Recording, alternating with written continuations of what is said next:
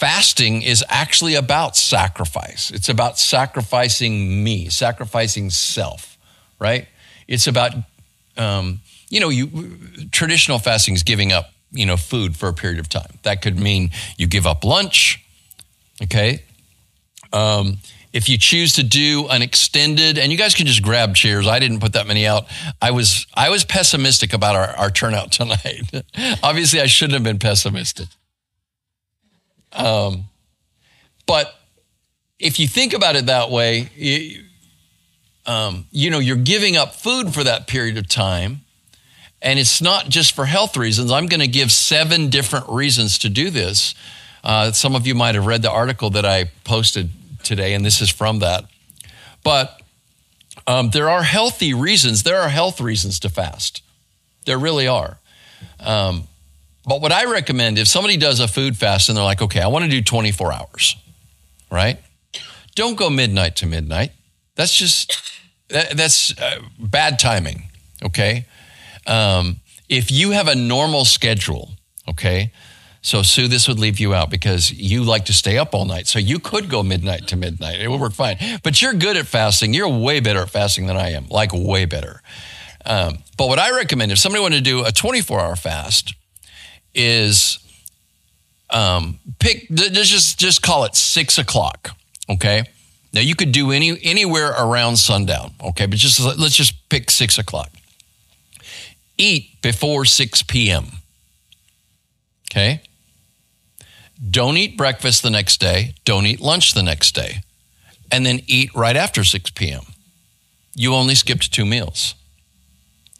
Many of us are used to skipping breakfast anyway.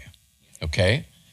Um, you can go straight water, but you can also um, say, okay, during this fast, I'm going to drink uh, vegetable juices.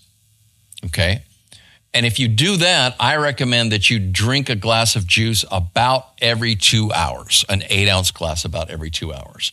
And you will find that that will help satisfy your hunger, but you're still really fasting throughout that time period. Now, if you want to go hardcore, then you just got to do water. I never just do water, I drink coffee. And like these hardcore fasting people are like, no, no, don't drink coffee, whatever. I'm not giving up everything, right? I'll give up this or that, but I'm not giving up the whole, you know, like I'm not a monk. so it's good.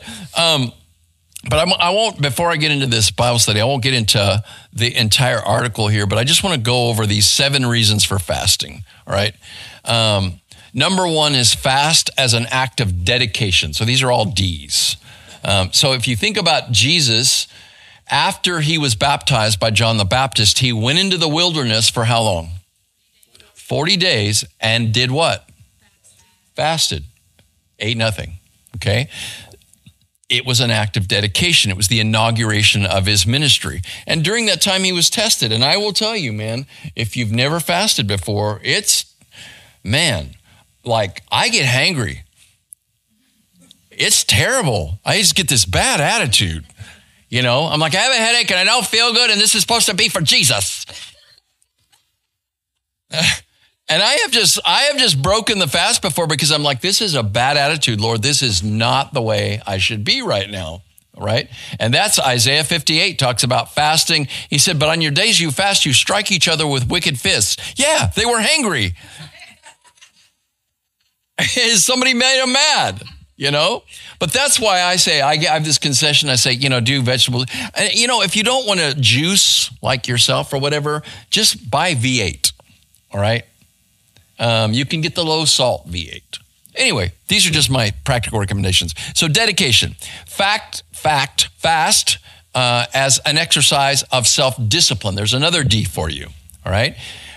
I think that's the biggest reason for me to fast is it teaches me to say no to me. Um, in our culture, in our society, um, there's a whole lot of entitlement that goes on. Well, I deserve and I deserve and I deserve. And maybe you have had a bad day and maybe, you know, you do deserve this or that. But if you're fasting, that's why I'm giving you these reasons. It should be for a, a reason that you can stand behind. Okay. What you're fasting to do, uh, what you're not fasting to do is kind of get God to like you more. Okay. Or get God to answer your prayers. That's not the way it works. right? So that's why I said dis, uh, dedication, discipline, and then fasting as an affirmation of dependence on God. So we learn to rely on the power of God while we're going through that time of hunger. Um, Jesus' first statement in response to Satan's temptation demonstrates this. Do you remember the temptations when Jesus was in the wilderness? Okay. Satan comes to him and says, Oh, if you are the Son of God, what? What did he say? Yeah, look at these stones. Turn one of them into a, you know a loaf of bread. What was Jesus' response? It was a quote from Scripture. Man does not live by, man live by the word of God, not by bread alone. Right. Man does not live by bread alone, but by every word that proceeds from the mouth of God. But you know through the word of God. And then another time, this idea of dependence on God, um, Jesus is talking to the woman at the well in John chapter 4. His disciples had gone into town to do what? to get food. So they'd been walking.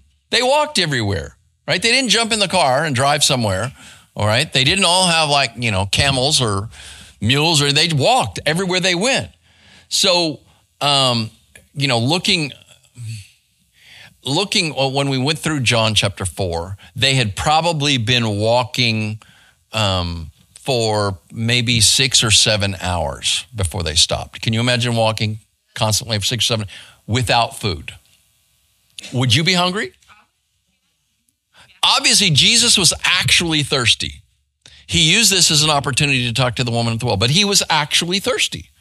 All right. And he asked the woman to, you know, if she would get him some water. Um, and then that, you know, the discussion ensued. I won't go down that trail right now. What I want to do is say this when the disciples came back and saw him talking to her, they were shocked. All right. Men didn't talk to women that were not their wives. Number one. Rabbis didn't talk to women. Jews didn't talk to Samaritans. Jesus was breaking all of those taboos and talking to this woman. But they didn't say anything to him because, you know, he's the master and he knows what he's doing. So she goes running off, come and see a man who told me everything that I ever did. Ah, could this be the Messiah? And the disciples are like, Rabbi, have something to eat. Jesus said this I have food to eat that you know not of. That's how, when you're doing the will of God, it sustains you, right? When you're in the midst of these situations. So it's not, you know, I'm just sitting here saying, no, no, no food, no food, no, no, no food. I've got it. And this is true of something that is unhealthy as well as healthy. This is true of addictions, right? It's not just say no to drugs, but it's what am I going to say yes to instead? That's how we adjust our habits. We've got to be able to not uh, say no to the habit. We need to replace the habit with another habit, with a good habit. Okay. Um, so there is that dependence upon the Lord to get you through it. Uh, the third affirmation of uh, the AA 12 steps recognize, recognizes our need to do this. Um, and the, the third step is made a decision to turn our will and our lives over to the care of God. See, it's like alcohol. What am I going to replace that with? I'm going to depend on the Lord to get me through this. And they work the steps. Then the fourth one is determination, um, fast to establish determination, strength of will, right? Faith is not a feeling. Believing, believe it or not, is an act of will. It's not, well, I just feel that way. I just feel that this is true. No, faith is a commitment. It's an act of will. And so determination is a part of uh, exercising your faith. And so when I make that decision to fast, I make a commitment. Now, I'm going to say this don't make promises to God, it's foolish, right? Better not to vow than to vow and not keep it. So when I determine that I'm going to do some, one of these things, I don't make a promise to God because I need God to help get me through it. I'm not promising him, God, I promise I'll do this if you'll do this. That's bargaining. That's not faith and that's not what God, that's not the economy of God. Not at all. Okay. But if you can, you can, you know, strengthen your, your, your will to do God's will right? By carrying out one of these uh, fasting situations. And then as an act of desperation. Um, so when we go to Joel chapter 2, we see that uh, as the result of sin, God was sending an army of locusts in to destroy essentially the agrarian economy of Israel. And he called upon the people, Joel the prophet called upon the people to fast. He said, Have a holy assembly, tear your garments, right? Cry, weep, call out to God. So it's like when we get to the point where we're the we're just at the end, we're at our wits end, we don't know what to do anymore. Fasting is something we turn to because it's like I don't want this distraction. Right? It's just an absolute concentration on the Lord. So you combine that determination with that desperation, right? And um, the result was, and Joel, uh, Joel two twelve says, God will hear the prayer of the destitute right? Um, that's what it says. I'm sorry, in Psalm 102, verse 17. That's from Psalm 102, 17. Joel 2:12 says this: Even now declares the Lord, return to me with all your heart, with fasting and weeping and mourning. So repentance precedes revival. And a part of repentance. Fasting can be a part of repentance. So desperation. And then we get to the two health sides of it because people are like, well, isn't that unhealthy? Well, honestly, if you have low blood sugar, you know, uh, you like start to faint after two hours or something like that, then doing a 24 hour fast is not what you need to be doing, right? Go talk to your doctor. So I'm not a doctor, but I'm going to tell you this People have fasted for thousands of years, and it only helps them, not hurts them. Now, today, I didn't. I, I was I was going back and forth between whether I was going to because I've got I've got a bunch of balls in the air right now for my Lent. Um, and that's why I was so glad that uh, Daniel brought those chocolate covered strawberries. If you didn't find those, yeah, they're out there, but don't go now. But I just had two of those because I'm like giving up all this stuff, and I'm like, oh my lord, um, and I do literally mean that, not in vain. Um, so I was gonna, I was considering fasting until sundown, and buddy, I just started getting a headache, and I started feeling terrible. So I went and got a salad with no meat at Salad and Go. I ate tofu. I think that's self-sacrifice right there I haven't had any meat today because I've been toying with the idea of doing a vegetarian diet during this thing. But it's like, like I said, there's just so many things, and I want to I want to be careful. So I'm praying through it and thinking through it, whatever.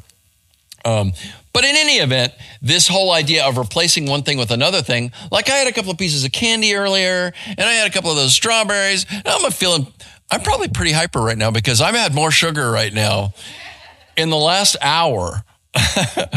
but uh, the next D, and this is on the health side, is detoxification. Okay. Um, and believe it or not, there's a biblical basis for this as well. Because of our constant exposure to an impure environment, the body collects all sorts of toxic and destructive substances.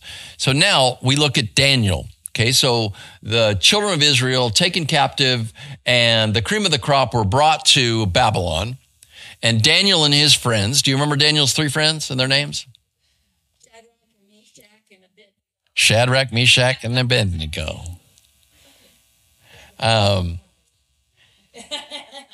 I used to remember all their Hebrew names Hananiah, Azariah, uh, and there's one more. In any event, they're brought to Babylon and the meat is not properly slaughtered. Okay. The blood's not drained. You, these are Jews. They're under the law. You don't ever eat meat with the blood in it, period. And so they were being offered this rich food and this, this, you know, meat that wasn't properly um, slaughtered. And so Daniel said, no, we, we don't want to do that. So the, uh, the one that was in charge of them said, Listen, we don't want you looking worse than the other young men. You have to eat. And Daniel said, Just let us have vegetables and water and then check our health and see how it is. So that's all they did uh, for 10 days. All right. And at the end of the 10 days, they looked healthier than all of these other folks. Okay. So they were leaving out all of these toxic uh, foods. And we, you know, listen, man, there's just, you can make a long list of food that you're not supposed to eat, not supposed to eat, and make your life absolutely miserable. You know, you, you can't have bread because of gluten, and you know, you can't have eggs because of your cholesterol. It's like you'd be eating like five things, you know. And if you're that self disciplined, then more power to you. All right. However, going through a period of time where you do a vegetarian or a vegan diet can be healthy. It really can. Um, and having, you know, periodic times of fasting can be healthy as well. And then finally, and this this dovetails with the previous one, is diet. Um, you can fast regularly, and you will naturally control your weight. Um, so, uh, Charles Wesley fasted twice a week, or uh, John Wesley. Charles Wesley was his brother. Um, John Wesley, the, the founder of Methodism, fasted twice a week. And if you're active and you're healthy and you fast regularly, you can lose that. So obviously, I haven't been doing that. And that's one of the reasons why I want to get back into that. Now, you can go overboard, right? You can turn, you know, fasting into anorexia, right? It's not good. Um, you don't need to look like you know, some vision of some model or something like that. Healthy is healthy. But in the end, your body needs a certain amount of energy to get through your daily activities, right? And at your age, your, your body gets more efficient at using calories as you get older. So we're bummed out in a Western society like ours when you get my age and I don't eat very much at all. And my body's like, thank you. I will make you even fatter. Um, what has happened is you lose 2% of your metabolism every decade. Your body is becoming very efficient at using the calories that and I think the Lord has done that for a reason. You raise kids, you want them to be able to eat first. Their little metabolism is like you know, they got to eat and eat and eat and eat and eat, right? And so in a uh, situation, a culture, society where uh, food is not so available as it is in ours, then you can see the benefit to an adult being able to go without food when the kid can't go without food. So, one of the ways you can control your diet and also detoxify, um, if you choose to, do, and I did this for a while and it worked. And honestly, I just, you know, I just fell off the wagon. But um, it's called intermittent fasting, right? So instead of like a 24 hour fast, what you do is you just limit the amount of time that you allow yourself to eat in during the day. So when I was growing up, I'm still old enough to where it was like, you know, eat three meals a day, breakfast is the most important meal, yada, yada. Okay. But they've discovered the reality is if you will give your body time to digest all of the food that you've eaten, right? it's actually healthier. So, what is intermittent fasting? Uh, let's go, let's use the 6 p.m. time once again. Now, you may get off work late and it wouldn't work this way for you, so you can bump the time accordingly. Uh, if you get off work later, you could start at 7. If you get off work later, you could, you know, you could start at 8. But what you do is you eat that last meal before 6, 7, or 8. Okay? And then you wait a minimum of 13 hours into the next day, right? So if I stop eating at 8 p.m., then that would mean I could eat again at what? 9 a.m. Okay. You see what I'm saying? Then you can bump it even further, right? You can bump it to an 18 hour. And then periodically you can do a 20 or 24 hour. And again, if you do that, follow the guideline that I offered earlier where you only skip two meals, right?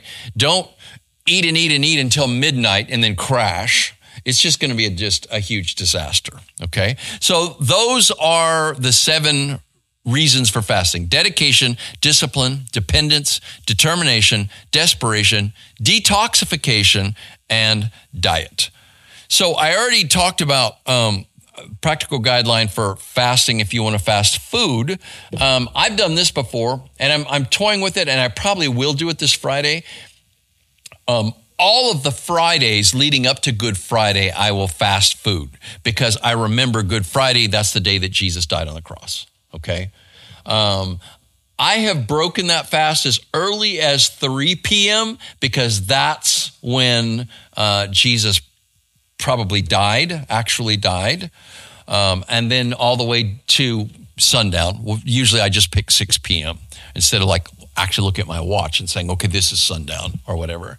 Um, and uh, yeah, I found that that that just constantly that that kind of little bit of niggling suffering, not eating during that day, just reminds me of the suffering that Jesus went through for me. Okay, so that's a, a thought for the food side of things. What else you can do?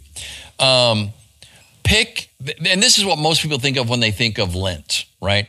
What are you going to give up for Lent? You heard this? What are you giving up for Lent? All right. So, what are the kinds of things? What you do is you pick a legitimate, pleasurable food or activity and you deny that, right? You say, during this time period, I'm not going to have chocolate. During this time period, I'm not going to drink coffee. Buddy, the times that I've given up coffee during that, mm, mm, mm, mm, mm. I, I will drink tea so I can get a little caffeine in because, man, it, it takes me about a week to get off the the caffeine because caffeine it's an addictive substance. It really, really is. In fact, Jacob, you were talking about the fact that you were getting those headaches, and it turned out it was caffeine withdrawal, right? So it's you gotta you gotta you know. But I love coffee, and uh, so yeah, one year I was looking forward to coffee so much that I started looking into roasting my own beans. I have a coffee roaster upstairs. I actually do. I don't use it anymore, but I have. A, I, I know how to roast beans using an old school air popper. Remember the old air poppers before we all had microwaves in the, in the bags? I've got an air popper that I bought. Uh, it's from the 80s because they don't make them anymore. And somebody apparently, you know, had one that they had hardly used. I drilled a hole in it so that I could put a thermometer in it and, you know, get, man, I've got this thing down because it, it's like when you give something up that you love like that, all you do is think about it the whole time. I'm coffee, coffee, coffee, right? So you give something up that is actually a sacrifice. So it could be candy, soda, dessert, coffee, alcohol, um, TV watching, listening to sports, secular music, talk radio, movies, video games, social media, texting, shopping. I'm just throwing stuff out there, okay? You pick something that's legitimate for you. Um, I have taken all the social media off my phone.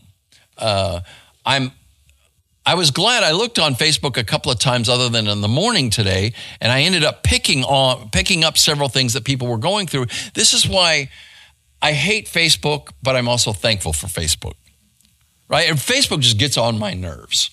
But occasionally I don't know what's going on and somebody posts something, I'm like, oh, right? Like someone posted something, you know, that they were having, a, you know, a hard time at work today and they had a flat tire and all this. And this is a lady that goes to our church and she's an amazing lady.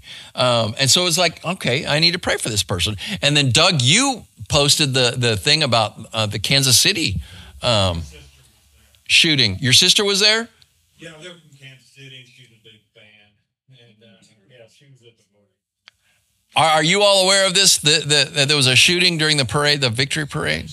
Well, see, I wouldn't have known that hadn't I, because I took off all the social media and I wasn't watching any news or TV or whatever. I don't even know what's going on. So, anyway, I, it just keeps me from checking it all the time, though, not being on my phone. So that's like one of the things that I did. All right. Um, and then, like I said, fast at least once a week from sundown to sundown. Um, you can juice fast for 24 hours. I've done that for weight loss, and it works, buddy. Um, I no, I actually bought a juicer and got like you know, you don't do fruit because fruit is fatty. Um, if you're trying to lose weight, okay, fruit's good. It's healthy. Don't not do fruit. It's healthy, but it's got a lot of sugar in it. So if you're trying to cut the calories, then you go non starchy vegetables. In other words, eating potatoes is not going to do it. All right. Carrots are kind of not really going to do it, but celery and obviously celery, celery is like no flavor, right? But it, believe it or not, it adds kind of a flavor to some of these. Uh, tomatoes uh, are really good to juice. Um, uh, cucumbers are really good to juice. All right. And like I said, when I do it, I drink it. I drink juice every two hours and I will still lose a pound a day.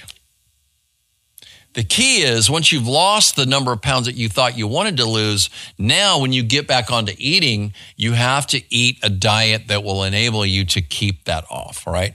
So, but juice fasting is, you know, it's an alternative way to allow you to go ahead and fast, but still get some nutrients in. Uh, you get your micronutrients in, all of your uh, all of your uh, vitamins and minerals through that.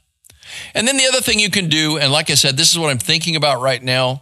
Um, I have eaten no meat today at all. Um, I've already, if I'm going to do the vegan diet, that means nothing that comes from an animal either. That means no milk and no eggs. I've already blown that because I had two boiled eggs up there and I was starving. And so I ate my boiled eggs. So yeah, I might do I might do that or I might at least limit meat, but you can do that. Eat no flesh, abstain from eating meat during the entirety of Lent. Okay. Um, and as I said earlier, Lent is 46 days long because of the Sundays and taking off on Sundays. Um, so that's why it starts right now. Um, but it also means that if you have something that you're giving up, right? Unless you really want to go hardcore and say, no, I want to see what it's like to just be off that altogether, you could take Sunday off, if that makes sense. So you're giving up chocolate Sunday after church, you could reward yourself with a Hershey's bar. You know what I'm saying? Um, you're giving up coffee Sunday morning right before church. Man, you can have a nice couple guys. Sunday, Jesus rose from the dead, and I'm going to have some coffee. All right. So that's, I'm trying to make this hide, hide, hide, hide. Command H. There it is. Okay. Um, yeah, so that's the fasting side. So I do have a couple of verses um, from John chapter 16. Uh, now I got to open this back up and find my. There it is. All right, Gospel of John. John 16, 23 and 24. Jesus said, And on that day you will not question me about anything. Truly, truly, I say to you, if you ask the Father for anything in my name, he will give it to you. Until now, you have asked for nothing in my name. Ask and you will receive so that your joy may be made full. So, um, Irving, I think last week when I asked the question uh, about what Jesus was talking about when he says, I'm I'm going away. I'm not going to, and then I'll be back and I'll be with you and whatever. Your initial response was, well, it, that's the Holy Spirit.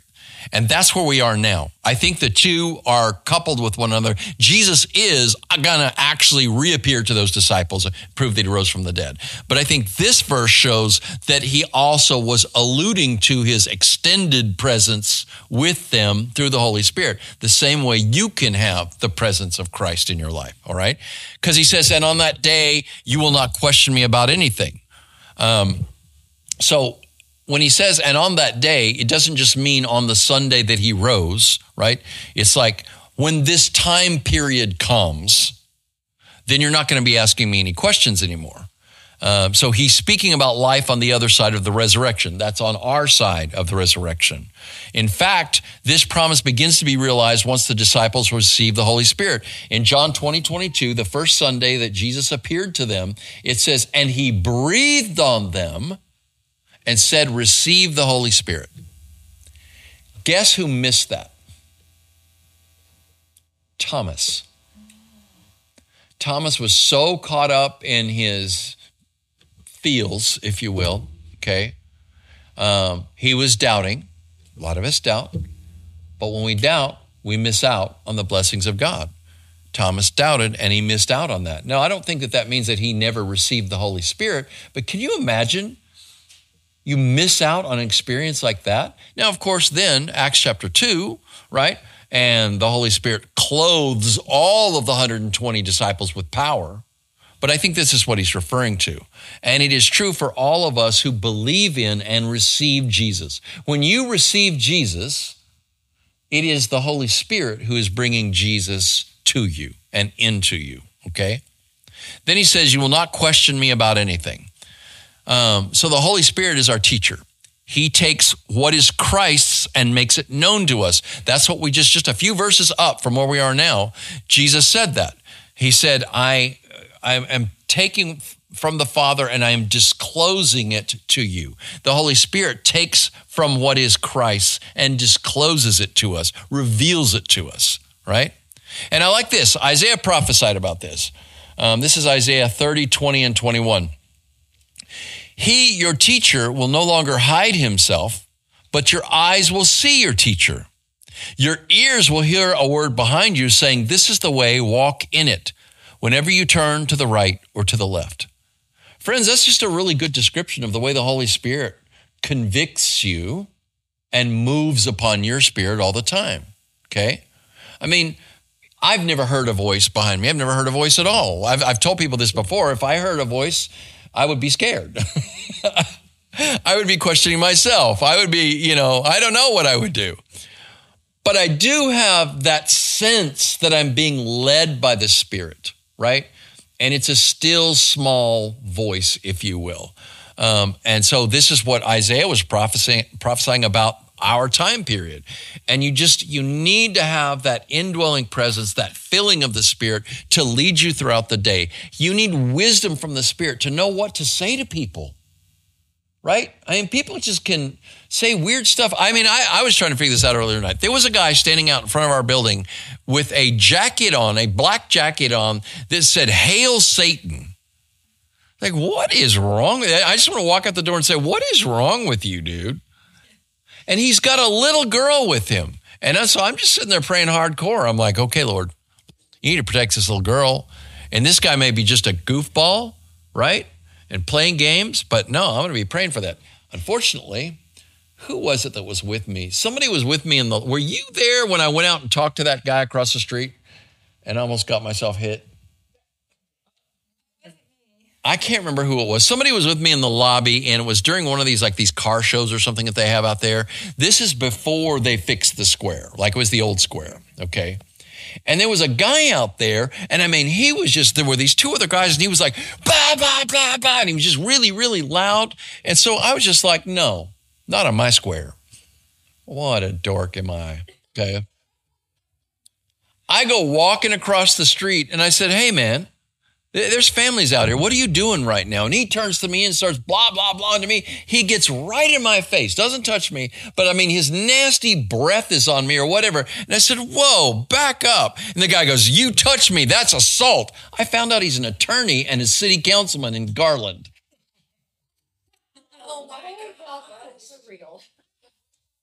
Oh, I could give you his name right now, but I don't want to get into that. What I'm saying is, I should never have crossed the street. If people are griping at each other and hollering at each other, that's one thing. Now, you know, if somebody is, you know, assaulting somebody or something like that, that's something else because I do possess a certain skill that would allow me to help in that situation, right? If you don't, right, um, yeah, don't get into the middle of a fight because rather than stop the fight, you just might end up getting injured. Um, but anyway, yeah, I was like, oh, great move, Darryl. Instead of just taking it on yourself, you could have prayed and let the Holy Spirit lead you. And then if you, you know, see, I, I know these things. I teach these things to these kids in karate. Um, it's Proverbs 15.1, a gentle answer turns away wrath. Going out there and saying, hey man, what are you doing? That's not a gentle answer that turns away wrath. It's like pouring gas on a fire. And that's exactly what it did. Um, so this guy was a terrible example, and I was just as bad of an example. So, you know, when you pay attention to the Holy Spirit, He's going to lead you, and you'll know what to say, or even if you should say anything. Because, you know, a lot of times you get these two fires and they, they burn each other out, is what happens. And what was funny is these two guys that he was yelling at were just like, they knew who he was and they had their little tails between their legs and whatever, which was ticking me off even more. Like, this dude is a bully and I hate bullies. I really do. But do I think it was my place to go out there? No, it really wasn't. Like I said, if there was an assault going on or something like that, then maybe, but not that. Not that. So, um, yeah, so we need to have that indwelling presence of the Spirit who, you know, urges us to go talk to somebody or convicts us that we need to back away. Okay. Then Jesus says, Truly, truly, I say to you, if you ask the Father for anything in my name, he will give it to you. Wow. So, first of all, before we get into the asking in Jesus' name thing, let's look at the fact that this gives us the pattern for prayer. Right? So, none of these answers are going to be wrong, right? So don't be afraid to answer. Can you pray to the Holy Spirit? Can you pray to Jesus? Can you pray to the Father? But how are we taught to pray in Scripture? Here it is right here. If you ask the Father for anything in my name, he will give it to you. Right? You pray to the Father in the name of the Son. That means in keeping with his will, in the presence and power of the Holy Spirit. When Jesus was asked by the disciples, Teach us to pray, what did he say? Our Father who is in heaven, holy is your name. Your kingdom come, your will be done on earth as it is in heaven. Give us this day our daily bread. These are our needs. Forgive us our debts as we forgive those who are indebted to us. And lead us not into temptation, but deliver us from evil. And then it's probably a later addition. We, we have uh, the, for thine is the kingdom and the power and the glory forever. Amen. But that's, there's the pattern. Jesus said, you can pray to the Father. And here he says, you're going to, you're going to pray in my name. Okay. Um, the idea of asking in Jesus' name is not saying his name in your prayer to get what you want. Okay? It's like people think that's like a magic wand. In Jesus' name. Woo, I'm going to get what I want.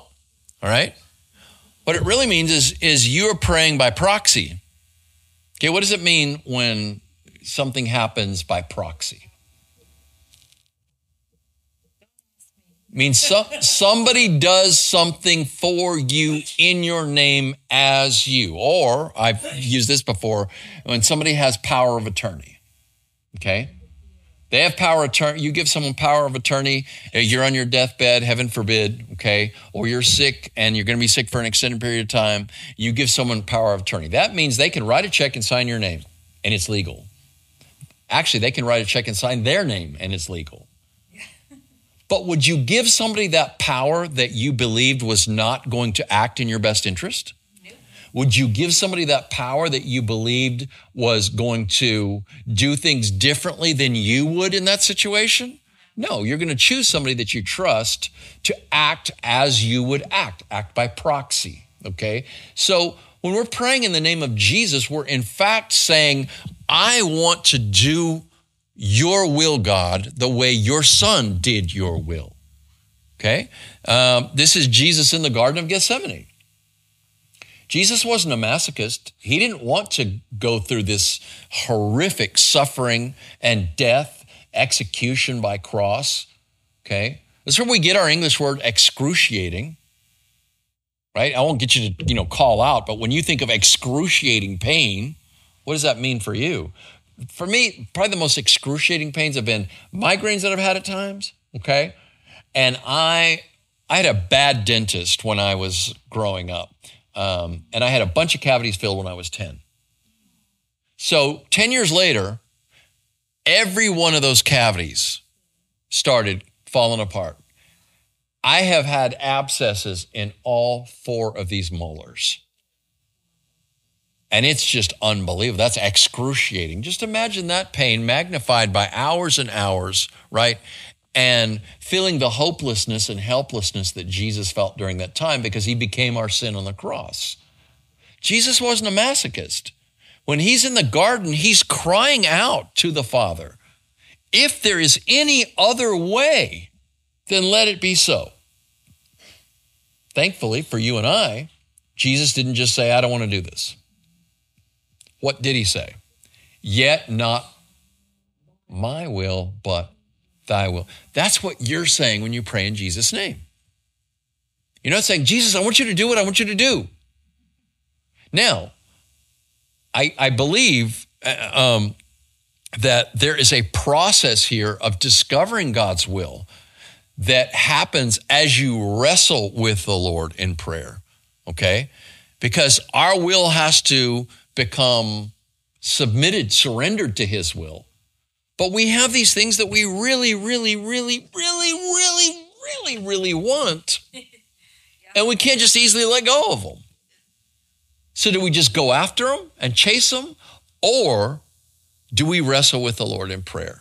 Do we expose those desires to Him and let Him wrestle with us. Okay. Just think about Jacob wrestling with the, the angel. Right? That's just a, it's a, it actually happened, but it is also an analogy, a symbol, a metaphor for what we do all the time with God. And he's willing to wrestle with us. That's what's crazy. Right? I mean, the angel waited until they'd wrestled for a while and he just touched his hip and don't oh, suck it, you know? And that angel would have been a great BJJ dude. I mean, seriously, he would have. He'd be like, yeah, I'm wrestling with you. I'm wrestling with you. Pop! How's that? Now you're not going to walk, right? And he did walk, but uh, he remembered that wrestling. So, John, in his little letter at the end of the New Testament, expresses this in a way that we can understand it. This is 1 John 5 14 and 15. This is the confidence which we have before him that if we ask anything according to his will, he hears us. Did you hear that? You know, sometimes we're asking for the Lord for stuff that's just ridiculous. And, you know, part of us figuring out that it's ridiculous is the Lord just going, mm, no. There's three answers. Okay? The Lord can say, yes, that is my will. You're asking in Jesus' name. Or the Lord can say, no, no. Or the Lord can say, not yet. Wait. Wait till you're in position and in condition to receive that. And then it's okay. But if I can't let go of it, I just keep praying for it, okay? But you got to be satisfied with the Lord's answer as Jesus was. Here's the, here's the actual text um, and this is from this is from Mark's gospel um, of what Jesus said here. My soul is deeply grieved. This is the Garden of Gethsemane, Jesus wrestling in prayer. My soul is deeply grieved to the point of death. He's telling Peter, James, and John who had fallen asleep. My soul is deeply grieved to the point of death. Remain here and keep watch. And he went a little beyond them and fell to the ground and began praying that if it were possible, the hour might pass him by. This is the hour of suffering and death. And he was saying, Abba, Father, that's, that's like saying, Daddy. All things are possible for you. Remove this cup from me. Yet, not what I will, but what you will. And thankfully for our salvation, Jesus did what his Father willed. He says at the end of this, this is why I only did two verses because I knew I was going to do the fasting thing. Ask and you will receive so that your joy may be made full. So even if we have to suffer for the moment, okay? Um, and this is where it kind of ties together with, with Lent, uh, maybe, you know, this self imposed suffering. Even if we have to suffer for the moment, joy comes in the morning. That's what Psalm 30, verse 5 says Weeping may remain for the night, but joy comes in the morning. The sun is going to come out tomorrow, tomorrow. Okay? So the fullness of joy results from doing the will of God, not getting what my flesh wants apart from God. You know what you get when you when you get what your flesh wants? You get buyer's remorse. That's what you get. The people of Israel, children of Israel in the wilderness, okay, they're crying out, We want meat. We remember all the days beside the Nile River in Egypt, and we had leeks and onions and meat, and we want meat. We're tired of this manna. And so God said, Okay, I'm going to give you some meat. And it literally says this. This is Numbers chapter, uh, it's in Numbers. Uh, I want to say 11. The Lord actually says this. This may this is one of the this is the first time that I read a passage in the Bible and it made me laugh. Um, the Lord said, "I'm going to give you meat." Not just one day, not just two days, but for a whole week until it comes out of your nostrils. I'm not kidding. God said, I'm going to give you so much meat that it comes out your nose. Okay. Now, there, you know, there's a, a figure of speech there, but also have you ever thrown up and it comes out your nose? And the Lord just was, he was angry at these people because of how gluttonous they were. They were just out there, just it's just disturbing and disgusting. And these are supposed to be God's people, right? Yeah, they had buyer's remorse then. You don't want what you want, you want what he wants because what he wants is better for you than anything you could possibly want. That's what you want. Even if you've got to suffer through some things for a period of time. So finally, I will conclude, and this is uh, a, uh, a passage from Jesus speaking in Luke's gospel, and it fits together very well with what he has just said here um, asking in his name, ask and you will receive that your joy may be made full. This is Luke 11, 9 through 13. So I say to you, ask and it will be given to you. Seek and you will find. Knock and it will be opened to you. For everyone who asks receives, he who seeks finds, and to the one who knocks it will be opened. Now, which one of you, fathers, if his son will ask for a fish, will instead of a fish give him a snake? Or he will even ask for an egg and his father will give him a scorpion? No. You know this is rhetorical. This is no, no good father is going to do that. Jesus is saying, My father is the good father, and he's not going to give you garbage, even if you're stupid enough to ask for a snake. Well, I don't want fish, I want to eat a snake. I don't want an egg, I want to eat a scorpion. And some of us, that's what we're asking for, right? And then this is very important so if you, despite being evil, know how to give good gifts to your children, how much more will your heavenly Father in Matthew's gospel says, um, give good gifts to those who ask him. But here, listen to what it says give the Holy Spirit to those who ask him. You know what's better than any gift? God's presence, God Himself. I mean, I think, you know, I keep, uh, you know, I'm an idiot probably, but uh, I, I really want a Tesla. That's what I want. I have no place to charge it. I want a Tesla with full self driving. I just want my car to drive for me, and I just want to laugh the whole way. And then you know what I'm going to do? I'm going to take trips places. To be like, what happened to the pastor? Oh, he's in his Tesla with full self driving. He must have taken another trip. And dude, I'm not going to get bored on the road. My car is going to drive for me. I mean, like, whatever, dude. You know, and if I fall asleep, it won't matter. The car's driving for me. Man, I've had a few of those scary instances on the road where, uh, yeah, when I was a young driver, I was coming home from work real late at night. And I didn't realize how tired I was. And I fell asleep and I woke up in midair. So two sides of the highway, Interstate 17, and then there's this like this big kind of trough in between them that's kind of deep enough to keep you from wanting to come off the road and drive up on the other side, right? I'm not kidding. I woke up in midair. I was terrified.